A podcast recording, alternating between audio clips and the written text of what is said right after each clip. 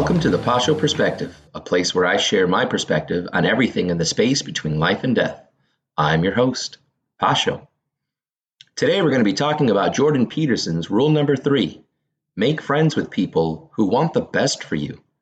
Now, this may seem pretty obvious, but it really seems like it's one a lot of my students, you know, typically teenagers, have a real issue with. Sometimes we're friends with people because, well, they've always been around. They live in the same apartment building, they live on the same street. Sometimes we're friends because of proximity, that we're always together, hanging out, because we're in the same classes, we go to the same school. And so, because of that constant exposure, it makes sense that, you know, we kind of pick each other up as some friends. However, this rule is really about evaluating the types of friendships that you have to make sure that they're the kind of friendships you need in your life to grow and evolve as a person. Jordan Peterson would tell us that we are not obligated to be another person's friend. So just because you've been friends with somebody for so long doesn't mean that you have to be friends with them forever. Now, this is a really interesting point I like to drive home to my high school students because if you think about it, high school is a new stage in their life for four years at least, they're going to be hanging out with the same group of people, having to deal with things that we all had to deal with in high school cliques, niches, clubs, sports teams, and things like that. And because it's a new phase in our life before we go on to perhaps college or university or going into a technical career or just starting to work right after high school, because it's a new stage in our life, it offers us the opportunity to make it the one that we want, to start really considering the types of friendships that we have, and then evaluating whether it would be best to end the relationship if perhaps it is not something that will be conducive to you and your growth and your success later in the future, or to perhaps bring up a, a friendship to maybe a more intimate level where you can be vulnerable and celebrate successes and celebrate well not celebrate failures but you know be able to share your failures you know without any threat of judgment or mockery. Jordan peterson also says that by leaving those friendships that you decide are no longer in the best interest for you meaning you know maybe your friends have different goals Maybe they have dreams of sitting on the couch, smoking weed, not really doing anything, collecting a social welfare check, and whatever. It's not my job to judge. I don't really think that's a great example for your children, should you have some later in the future, but that's besides the point. So just because you've been friends with somebody for so long, leaving them might actually be the most beneficial thing for the relationship, in that you get to set an example for your friend who maybe isn't making the best decisions. You know, Jordan Peterson has a quote that says that two drowning people is not better than one. And if one person is drowning in despair, drowning in addiction, drowning in resentment and cynicism, it's not a good idea to keep that albatross around your neck. Sometimes we need to shed our friends so that they can hit rock bottom. You can tell them all you want that the stove is hot, but your friends are still going to touch it. They don't believe you. Maybe they second guess what you think hot really means. And until they burn their hand, they're going to keep on doing what you're trying to warn them not to do. And maybe that's not a bad thing. Maybe sometimes we need to let go of our friends and let them have that failure. You know, like parents, we need to let our kids run into some walls and sliding doors sometimes because pain is an amazing teacher. And I'll tell you what, my son goes running around the corner, hitting his head into a wall, got a big old knot on his head. Chances are he's not going to do that again. Pain, as I've mentioned, is a great teacher. And so by letting your friend go and they hit rock bottom, you, by going your way and being brave enough and strong enough to let go of somebody that you once cared for, gives them a role model to follow. They may think, you know what, I've hit the bottom. Something in my life has to change. And because you didn't go down with them, because you had the courage to stand alone and let go of something that meant for a long time in your life, something meaningful in your life, you let that go and you kind of show your friend, you can follow me.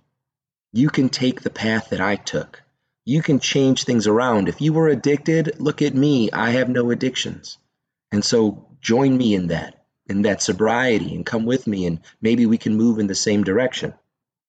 Jordan Peterson also stresses that we need friends who are actually happy and who are actually sad for you.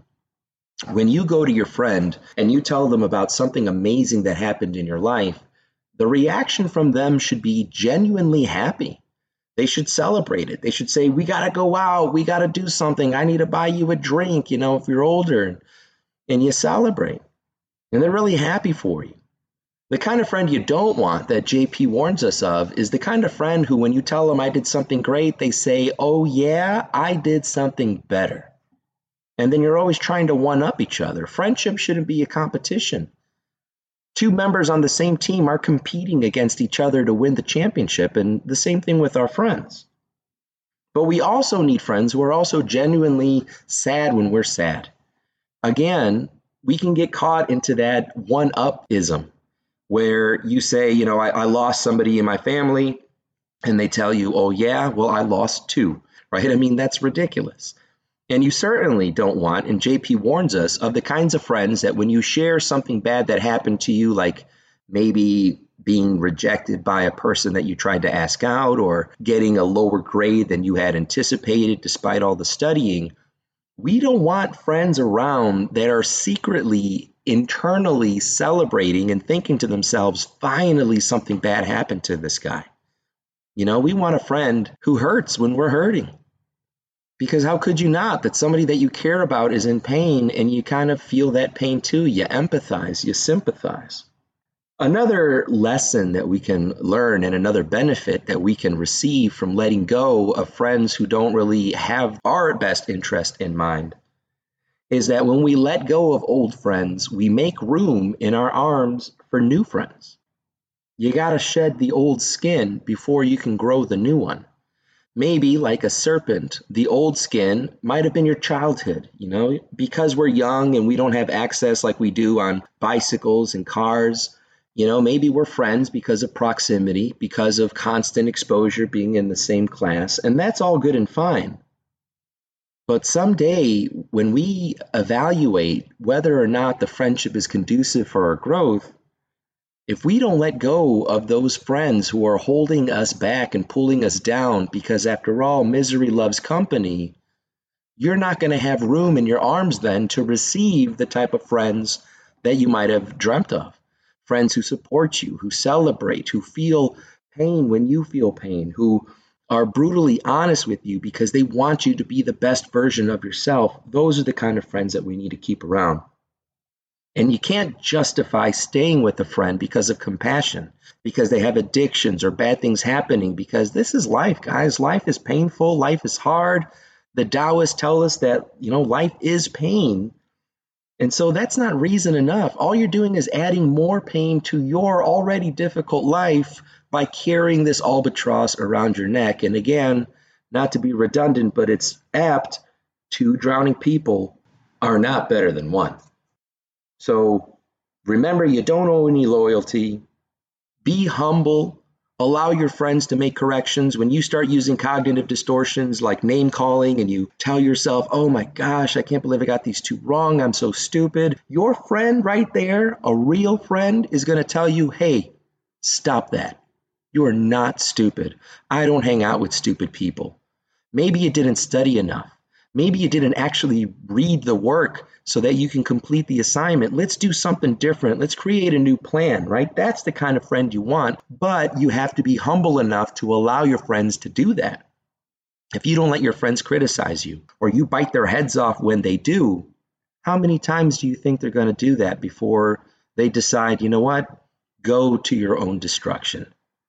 and maybe you're the friend they have to let go. Be a good friend as well. It's not just about finding good friends for us, but we need to learn how to be good friends to them. And that means that we also have to challenge our friends when they're not doing the right thing. We also need to point our fingers and say, hey, this is preventing you from being the best version of yourself. Or when you're telling yourself these negative things, you know, I don't like it because I think you're a special and great person, and what you're saying doesn't reflect that. And all you're doing is losing confidence and you know, because I love you, I'm not going to let you keep doing this. Or because I love you, I'm not going to stand here and be a witness to your own self destruction and then have to get that courage to let that friend go. And who knows, maybe letting go of that friend is a wake up call. Maybe they realize, oh my gosh, my best friend of such and such many years, you know, is ready to let me go because what I'm doing must not be really that good. And we can help our friends in that way. You know, it's okay to be critical if we're doing it because we want the best for our friends. Rule number three make friends with people who want the best for you. Thank you so much for hanging out with me today. I always appreciate your time. God bless you. Have an amazing life. We'll meet again next week where I talk about Shasta Nelson's three requirements to friendship. See you then.